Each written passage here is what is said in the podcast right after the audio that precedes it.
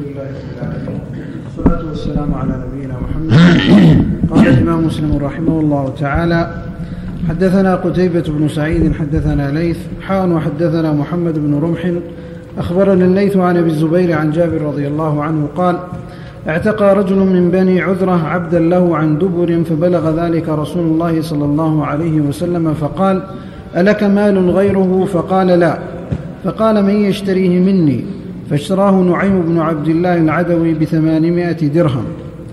فجاء بها رسول الله صلى الله عليه وسلم فدفعها إليه ثم قال ابدأ بنفسك فتصدق عليها.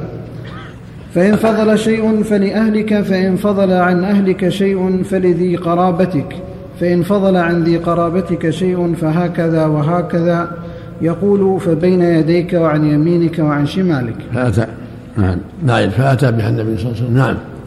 فاشتراه نعيم بن عبد الله العدوي بثمانمائة درهم فجاء بها رسول الله صلى الله عليه وسلم فدفعها إليه ثم قال ابدأ بنفسك. فتصدق عليها فإن فضل شيء فلأهلك فإن فضل عن أهلك شيء فلذي قرابتك فإن فضل عن ذي قرابتك شيء فهكذا وهكذا. يقول فبين يديك وعن يمينك وعن شمالك. وحدثني وهذا يعقوب فيه الحث على الصدقة والإحسان. وأنه يبدأ بأهله وفي قرابته ثم يتوسع في الصدقة ها هنا وها هنا. وفيه أن الإنسان إذا كان عنده مال قليل يبدأ بنفسه لا يعتق ولا لا عن دبر ولا عن غير دبر بل يبدأ بنفسه يصرف المال في حاجته. واحتج بهذا العلماء على الحجر على مفلس وأن المفلس يحجر عليه ويمنع لأن هذا اعتق عبدا عن دبر وليس له غيره. فلهذا باعه النبي صلى الله عليه وسلم وقال له أنفق على نفسك. وفي رواية وأمره يقضي دينه. وفيه الدلالة على أن الصدقة والإحسان تكون في الأهل أولا ثم في القرابات ثم في ما وراء ذلك من وجوه الخير. كما قال الله جل واعبدوا الله ولا تشركوا شيئا وبالوالدين احسانا وبذي القربى واليتامى والمساكين الآية.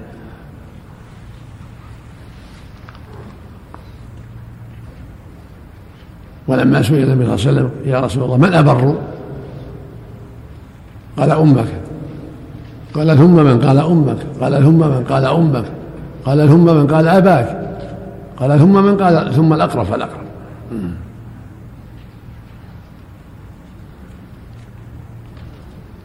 نعم. نعم اللهم صل نعم. وحدثني يعقوب بن إبراهيم الدورقي حدثنا إسماعيل يعني بن علي عن أيوب عن أبي الزبير عن جرير أن رجلا من الأنصار يقال له أبو مذكور أعتق غلاما له عن دبر يقال له يعقوب وساق الحديث بمعنى حديث الليث. وحدثنا يحيى بن يحيى قال قرأت على مالك عن إسحاق بن عبد الله بن أبي طلحة أنه سمع أنس بن مالك رضي الله عنه يقول كان أبو طلحة أكثر انصاري بالمدينة مالا وكان أحب أمواله إليه بيرحاء وكانت مستقبلة المسجد. وكان رسول الله صلى الله عليه وسلم يدخلها ويشرب من ماء فيها طيب. قال أنس فلما نزلت هذه الآية لن تنالوا البر حتى تنفقوا مما تحبون. قام أبو طلحة إلى رسول الله صلى الله عليه وسلم فقال إن الله يقول في كتابه لن تنالوا البر حتى تنفقوا مما تحبون. وإن أحب أموالي إلي بيرحاء وإنها صدقة لله أرجو برها وذخرها عند الله فضعها يا رسول الله حيث شئت. قال رسول الله صلى الله عليه وسلم بخ ذلك مال رابح ذلك مال رابح. قد سمعت ما قلت فيها وإني أرى أن تجعلها في الأقربين فقسمها أبو طلحة في أقاربه وبني عمه. قسمها فقسمها أبو طلحة في أقاربه وبني عمه. وهذا كالذي قبله. في فضل أبي طلحة رضي الله عنه ومسارعته إلى الخيرات لما سمع قال الله تعالى لن تنالوا البر حتى تنفقوا ما تحبون. وكانت بيرحاء هذا البستان أحب أمواله إليه. فتصدق به على ما يراه النبي صلى الله عليه وسلم فأمره النبي أن يجعله في الأقربين دل على فضل الصدقة على الأقربين والإحسان الأقربين. لما فيه من صلاة الرحم. فيه الصدقة وفيه صلاة الرحم. في حديث سلمان بن عامر الضبي قال صلى الله عليه وسلم الصدقة على المسكين صدقة وعلى الرحم وعلى ذي الرحم اثنتان صدقة وصلة. أخرجه مسلم. نعم. اللهم صل على محمد. حدثني محمد بن حاتم حدثنا باز حدثنا حماد بن سلمة حدثنا ثابت عن أنس رضي الله عنه قال لما نزلت هذه الآية لن تنالوا البر حتى تنفقوا مما تحبون. قال أبو طلحة أرى ربنا يسألنا من أموالنا فأشهدك يا رسول الله أني قد جعلت أرضي لله. قال فقال رسول الله صلى الله عليه وسلم اجعلها في قرابتك. قال فجعلها في حسان بن ثابت وأبي بن كعب.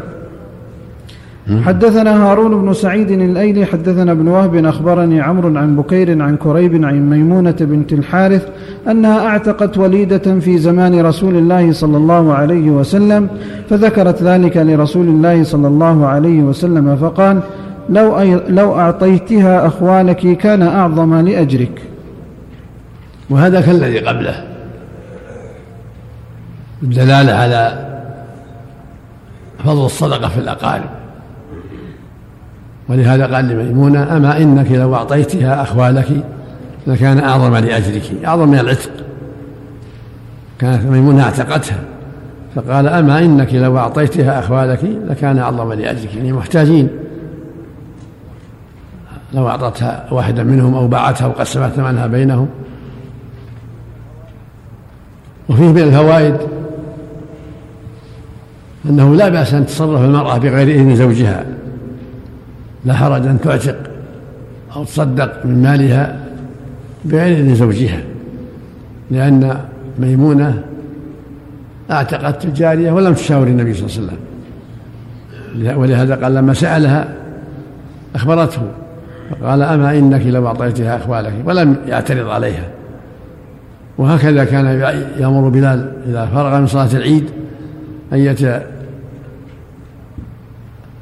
النساء في المصلى ويقبض منهن الصدقة. كان النبي يأمرهن بالصدقة ويصدقن.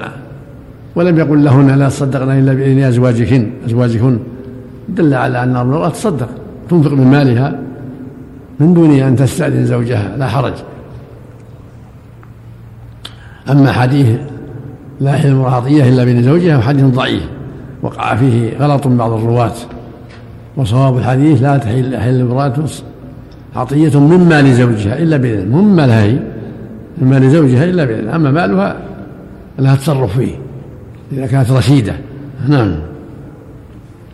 حدثنا حسن بن الربيع حدثنا أبو الأحوص عن الأعمش عن أبي وائل عن عمرو بن الحارث عن زينب امرأة عبد الله قالت قال رسول الله صلى الله عليه وسلم تصدقن يا معشر النساء ولو من حليكن. قالت فرجعت إلى عبد الله فقلت إنك رجل خفيف ذات اليد وإن رسول الله صلى الله عليه وسلم قد أمرنا بالصدقة فأته فاسأله فإن كان ذلك يجزئ عني وإلا صرفتها إلى غيركم. قالت فقال لي عبد الله بل ائتيه أنت قالت فانطلقت فإذا امرأة من الأنصار بباب رسول الله صلى الله عليه وسلم حاجتي حاجتها. قالت وكان رسول الله صلى الله عليه وسلم قد ألقيت عليه المهابة. قالت فخرج علينا بلال فقلنا له ائت رسول الله صلى الله عليه وسلم فأخبره أن امرأتين بالباب تسألانك أتجزئ الصدقة عنهما على أزواجهما وعلى أيتام في حجورهما ولا تخبره من نحن قالت فدخل بلال على رسول الله صلى الله عليه وسلم فسأله فقال له رسول الله صلى الله عليه وسلم منهما. فقال امرأة من الأنصار وزينب. فقال رسول الله صلى الله عليه وسلم أي الزيانب؟ قال امرأة عبد الله. فقال له رسول الله صلى الله عليه وسلم لهما أجران أجر القرابة وأجر الصدقة. حدثني أحمد بن هذا معنى ما جاء في الحديث السابق حديث سلمان بن عامر الضبي. الصدقة للقرابة اثنتان صدقة وصلة. نعم. الله نعم. هذه صدقة هذه الصدقة على زوجها وأولادها. أما الزكاة لا تعطاها الأولاد الزكاة يعطاها غير الأولاد. الزوج محل نظر محل خلاف. والقول بقى جواز إعطاء الزوج لا بأس لأن الزوج أجنبي وهو بولد لها نعم. ولو ولو ينفق فيما شاء ينفقه فيما شاء. نعم. حدثني أحمد بن يوسف الأزدي حدثنا عمر بن حفص بن غياث حدثنا أبي حدثنا الأعمش حدثني شقيق عن عمرو بن الحارث عن زينب امرأة عبد الله قال فذكرت لإبراهيم فحدثني عن أبي عبيدة عن عمرو بن الحارث عن زينب امرأة عبد الله بمثله سواء قال قالت كنت في المسجد فرآني النبي صلى الله عليه وسلم فقال تصدقن ولو من حليكن وساق الحديث بنحو حديث أبي الأحوص. حدثنا أبو كريب محمد بن العلا حدثنا أبو أسامة حدثنا هشام عن أبيه عن زينب بنت أبي سلمة عن أم سلمة رضي الله عنها قالت قلت يا رسول الله هل لي أجر في بني أبي سلمة؟ أنفق عليهم ولست بتاركتهم هكذا وهكذا إنما هم بني فقال نعم لك فيهم أجر ما أنفقت عليهم. اللهم صل على وحدثني سويد بن سعيد حدثنا علي بن مسهر حاء وحدثناه إسحاق بن إبراهيم وعبد بن حميد. قال أخبرنا عبد الرزاق أخبرنا معمر جميعا عن هشام بن عروة في هذا الإسناد بمثله. حدثنا عبيد الله بن معاذ النفقة وأن ينبغي للمؤمن والمؤمنة النفقة والصدقة وعدم البخل والشح. لأن الله يقول سبحانه آمنوا بالله ورسوله. وأنفقوا مما جعلكم مستخلفين فيه فالذين آمنوا منكم وأنفقوا لهم أجر كبير. قال جل وعلا فاتقوا الله ما استطعتم واسمعوا وأطيعوا وأنفقوا خيرا لأنفسكم. ومن يوق شح نفسه فأولئك هم المفلحون. قال جل وعلا وما أنفقتم من شيء فهو يخلفه وهو خير الرازقين. قال جل وعلا الذين ينفقون أموالهم بالليل والنهار سرا وعلانية فلهم أجرهم عند ربهم ولا خوف عليهم ولا هم يحزنون. فبهذا الحث على الصدقة والإنفاق وأن المؤمن يتصدق على قريبه وعلى غير قريبه وعلى السائل ومن يعرف حالهم بالحاجة ولو قليل ولو ولو بالقليل. القليل مع القليل ينفع الفقير. درهم مع درهم وتمرة مع تمرة تنفع الفقير. ولا تضر المنفق. ولهذا يقول صلى الله عليه وسلم في الحديث الصحيح. ما منكم من أحد إلا سيكلمه ربه. ليس بينه وبينه ترجمان. فينظر عن يمينه فلا يرى إلا ما قدم. وينظر عن شماله فلا يرى إلا ما قدم. وينظر تلقاء وجهه فلا يرى, فلا يرى إلا النار. فاتقوا النار ولو بشق تمرة. فاتقوا النار ولو بشق تمرة. فمن لم يجد فبكلمة طيبة. أخرجه الشيخان في الصحيحين من حديث عدي بن حاتم. وفي صحيح مسلم عن النبي صلى الله عليه وسلم قال ما من عبد يصدق بعدل تمرة. ما من عبد يصدق بعدل تم بعدل تمرة من كسب طيب ولا يقبل الله إلا الطيب إلا تقبلها الله بيمينه فيربيها لصاحبها كما يربي أحدهم فلوه أو فصيلة حتى تكون مثل الجبل. تمرة. تكون مثل الجبل. إذا كان من كسب طيب وعن إخلاص لله يعطيها بعض الفقراء تمرة أو تمرتين أو لقمة أو لقمتين أو درهم أو درهمين أو ما أشبه ذلك. ولا يقول هذا قليل. لا يعطي ولو قليل. ربنا جل وعلا يرضى منك بالصدقة ولو بالقليل والفقير تنفعه الصدقة إذا أعطاه زيد درهم والآخر درهم والآخر درهم تجمعت. نعم.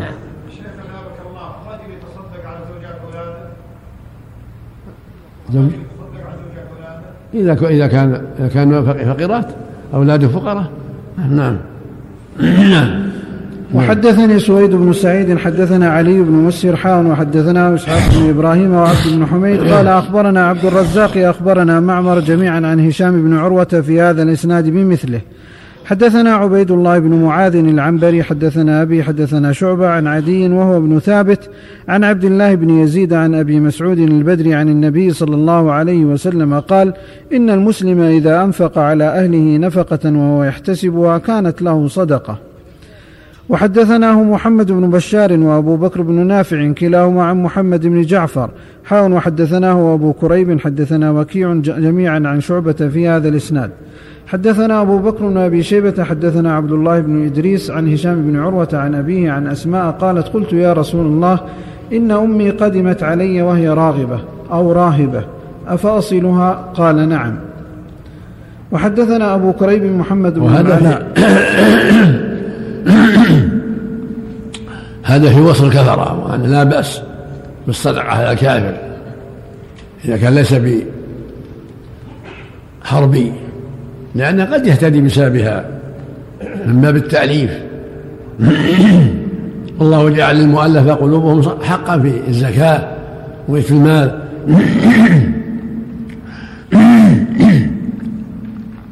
هذه أسماء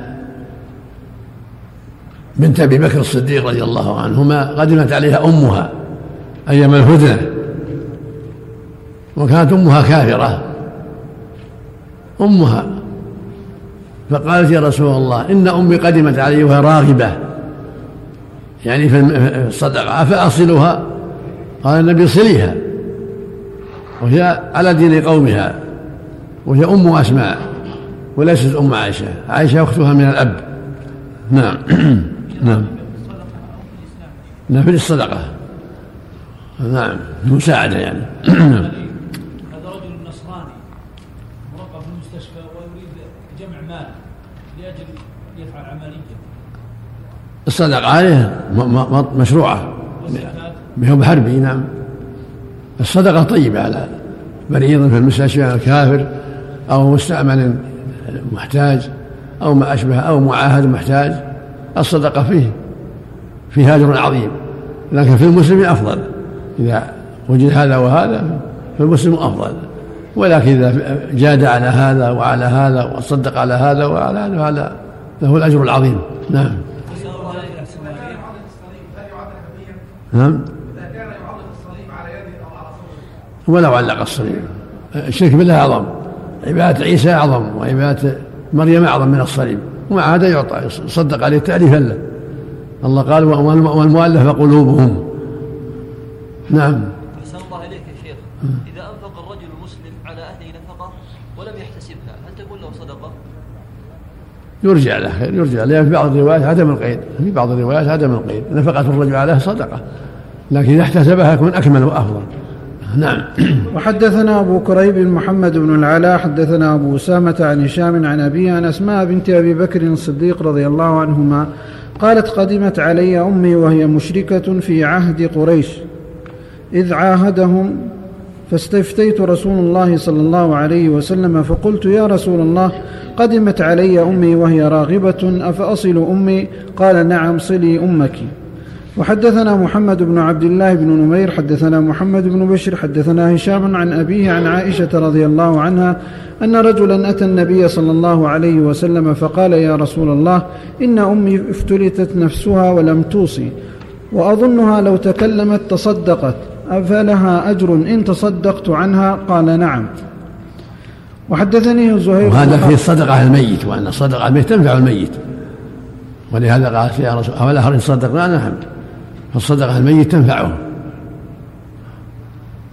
قال الله يقول النبي صلى الله عليه وسلم إذا مات ابن آدم انقطع عمله من ثلاث صدقة جارية وعلم ينتفع به ولد صالح يدعو له الدعاء ينفع الميت والصدقة تنفع الميت.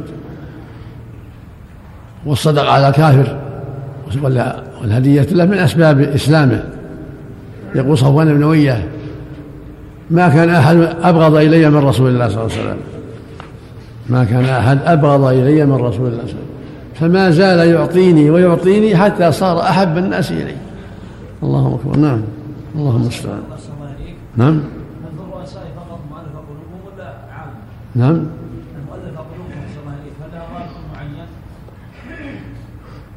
المعروف أنهم الرؤساء والكبار لهم يعني يقتدى بهم وإذا أعطى غيرهم لا بأس. لكن الزكاة تكون في المؤلفة قلوبهم الذين لهم شأن من الرؤساء والكبار الذين لهم شأن. أما عامة الكفراء لا يعطي المسلمين. لكن الرؤساء كما ذكر جمع من أهل العلم هم السادة والرؤساء الذين بإعطائهم وبإسلامهم يسلم نظراءهم ويقوى إيمانهم من أسلم. أما الصدقة التطوع في كل أحد في الرئيس وغير الرئيس من الكفرة ومن المسلمين. الصدقة التطوع أوسع. نعم. الرافضة فيهم تفصيل الرافضة عباد أهل البيت عباد علي الكفرة إذا أعطاه يتألف على الإسلام ويدعوه إلى الإسلام ويعطيه يتألف من هذه الطريقة لا بأس. نعم. وحدثني زهير بن حرب حدثنا يحيى بن سعيد حان وحدثنا أبو كريب حدثنا أبو أسامة حان وحدثني علي بن حجر أخبرنا علي بن مسهر حان وحدثنا الحكم بن موسى حدثنا شعيب بن إسحاق كلهم عن هشام بهذا الإسناد. وفي حديث أبي أسامة ولم توصي كما قال ابن بشر ولم يقل ذلك الباقون. حدثنا قتيبة بن سعيد حدثنا أبو عوانة حاون وحدثنا أبو بكر بن أبي شيبة حدثنا عباد بن العوام. كلاهما عن أبي مالك الأشجعي عن ربعي بن حراش عن حذيفة في حديث قتيبة قال قال نبيكم صلى الله عليه وسلم وقال ابن أبي شيبة عن النبي صلى الله عليه وسلم قال كل معروف صدقة. اللهم صل على حدثنا عبد الله بن محمد بن أسماء الضبعي حدثنا محمد بن ميمون حدثنا واصل مولى أبن أبي عيينة عن يحيى بن عقيل عن يحيى بن يعمر عن أبي الأسود الديلي عن أبي ذر أن ناسا من أصحاب النبي صلى الله عليه وسلم قالوا للنبي صلى الله عليه وسلم يا رسول الله ذهب أهل الدثور بالأجور. بركة نفع حديث أبي ذر. في قول صلى الله عليه وسلم كل معروف صدقة. دلالة على سعة الخير. وأن كل معروف تفعله مع أخيك صدقة. تبش وجهه تكلمه بكلمة طيبة تبدأه بالسلام تسأله عن أحواله ترشده إلى أخطاء الطريق إلى غير هذا. كل معروف يعتبر صدقة تؤجر عليها. مع إخوانك ومع غيرهم ممن تحسن إليه يعتبر صدقة. مو الصدقة محصورة في المال. المال صدقة لكن حتى غير المال. كل معروف من الكلام الطيب والإرشاد إلى الخير والتوجيه إلى الخير والمساعدة بأنواع المساعدة التي تنفع أخاك تعتبر صدقة. سم نعم. عنك من إيش؟ أقول إعطاء الكافر من الأضحية ما ما في معنى صدقة تطوع. نعم. نعم.